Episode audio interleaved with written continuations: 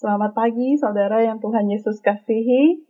Senang sekali kembali pagi hari ini, gue sih dapat menyapa kalian lewat renungan kristalku. Mari bersama-sama kita siapkan hati kita untuk membaca dan merenungkan firman Tuhan di pagi hari ini. Mari kita berdoa. Terpujilah Engkau, Allah kami yang kami sembah di dalam nama Tuhan Yesus Kristus. Kami bersyukur untuk penyertaan dan kasih Tuhan di dalam hidup kami.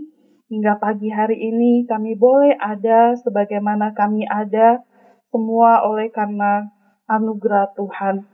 Saat ini bersama-sama kami menghampiri Engkau Tuhan, kami bersama-sama rindu Tuhan berbicara kepada kami, menyapa setiap kami lewat kebenaran firman Tuhan yang akan kami baca dan renungkan bersama-sama.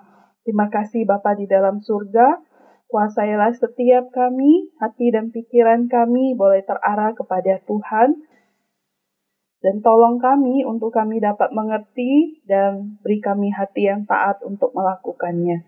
Demi nama Tuhan Yesus kami sudah berdoa. Amin. Pembacaan firman Tuhan pada hari ini dari kitab Yesaya pasalnya yang ke-53, ayatnya yang pertama hingga ayatnya yang ketujuh. Demikian firman Tuhan. Siapakah yang percaya kepada berita yang kami dengar dan kepada siapakah tangan kekuasaan Tuhan dinyatakan? Sebagai taruk, ia tumbuh di hadapan Tuhan dan sebagai tunas dari tanah kering ia tidak tampan, dan semaraknya pun tidak ada sehingga kita memandang dia, dan rupa pun tidak sehingga kita menginginkannya. Ia dihina dan dihindari orang, seorang yang penuh kesengsaraan dan yang biasa menderita kesakitan. Ia sangat dihina sehingga orang menutup mukanya terhadap dia, dan bagi kita pun dia tidak masuk hitungan. Tetapi sesungguhnya penyakit kitalah yang ditanggungnya, dan kesengsaraan kita yang dipikulnya. Padahal kita mengira dia kena tulah, dipukul, dan ditindas Allah. Tetapi dia tertikam oleh karena pemberontakan kita. Dia diremukan oleh karena kejahatan kita. Ganjaran yang mendatangkan keselamatan bagi kita ditimpakan kepadanya dan oleh bilur-bilurnya kita menjadi sembuh. Kita sekalian sesat seperti domba. Masing-masing kita mengambil jalannya sendiri. Tetapi Tuhan telah menimpahkan kepadanya kejahatan kita sekalian. Dia dianiaya, tetapi dia tidak membiarkan diri ditindas dan tidak membuka mulutnya seperti anak domba yang dibawa ke pembantaian seperti induk domba yang keluh di depan orang-orang yang menggunting bulunya. Ia tidak membuka mulutnya. Sampai sejauh demikian pembacaan firman Tuhan pada hari ini. Tema renungan kita adalah enam jenis luka. Saudara, ada enam jenis luka yang bisa dialami manusia. Yang pertama, luka tergesek, yakni luka sampai kulit terkelupas. Bisa disebabkan karena jatuh terjerembab atau tergesek oleh permukaan kasar. Yang kedua, luka lebam, yakni luka yang terjadi karena pukulan keras. Yang ketiga, luka tersayat, yakni luka yang disebabkan oleh pisau atau benda tajam lain. Yang keempat, luka sobek adalah luka yang membuat bagian daging terkoyak.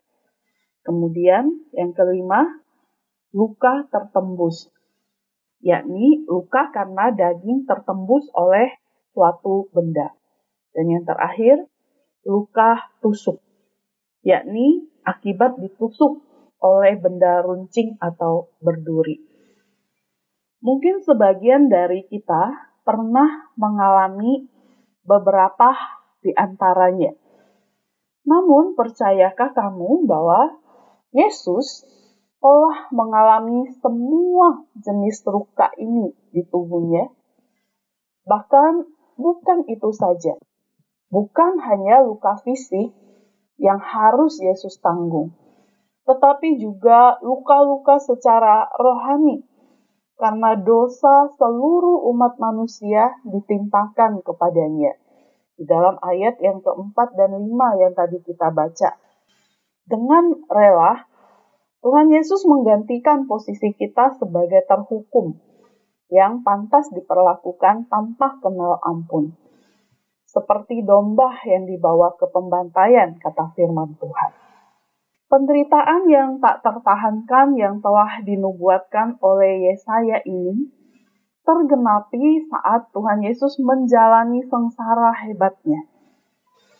Sejak penangkapan hingga wafatnya di kayu salib, segala hukuman maut itu ditanggungnya bagi seluruh umat yang dia cintai. Sungguh, setiap jenis luka yang dia tanggung mendatangkan kebaikan bagi semua yang menyambutnya. Oleh setiap sayatan dan koyakan tubuh Yesus, pengampunan dianugerahkan. Oleh setiap tusukan dan luka tertembus di tubuh Yesus, penebusan dilaksanakan. Adakah kita bersyukur dan menerima pengampunannya? Ingatlah, oleh setiap luka di tubuh Tuhan Yesus, salah dan celah kita diampuni, ditiadakan. Oleh karena itu, saudara, marilah membuka tangan kita, hati kita untuk menyambut kasih dan pengampunannya. Dan kita yang telah menerima kasih dan pengampunannya, selalu ingatlah dan hidup dengan hati yang penuh syukur kepada orang lain. Mari kita berdoa. Bapa di dalam surga, terima kasih untuk berita anugerah firman-Mu di pagi hari ini. Kembali kami bercermin siapakah diri kami, manusia yang berdosa ini, yang harusnya Tuhan mati, namun Engkau Tuhan rela mengalami segala macam luka bagi keampunan dosa kami ya Tuhan. Akan Engkau menyerahkan nyawamu, menggantikan kami supaya kami boleh hidup. Terima kasih Tuhan Yesus, terima kasih.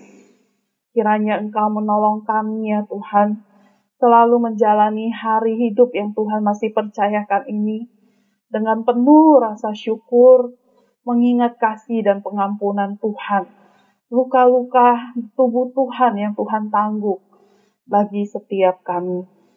Tuhan, tolong kami juga untuk memiliki hati yang seperti hatimu, yang juga mau mengampuni orang lain, kami mau memberitakan kabar baik pengampunan itu kepada orang lain. Dan kiranya firmanmu juga boleh menyentuh hati orang-orang yang saat ini mungkin terluka, yang belum bisa mengampuni untuk menerima pengampunan daripadamu sehingga bisa mengampuni karena telah mengalami engkau secara pribadi. Terima kasih Tuhan Yesus. Kami serahkan untuk aktivitas pembelajaran di hari ini. Tuhan campur tangan, Tuhan topang, berkati Bapak Ibu guru, anak-anak yang belajar. Tuhan sertai dan berkati orang tua dalam usaha kerja mereka. Tuhan berkati pemerintah kami ya Tuhan dalam melaksanakan segala program kerja, dalam mengatasi berbagai problem yang terjadi atas bangsa kami. Tuhan terima kasih, kami serahkan hari ini di dalam tangan kasih dan penyertaan Tuhan. Terpuji Engkau Bapa, demi nama Tuhan Yesus kami sudah berdoa. Amin. Selamat berkarya di hari ini. Bersama Yesus, aku bisa bergerak dan berubah.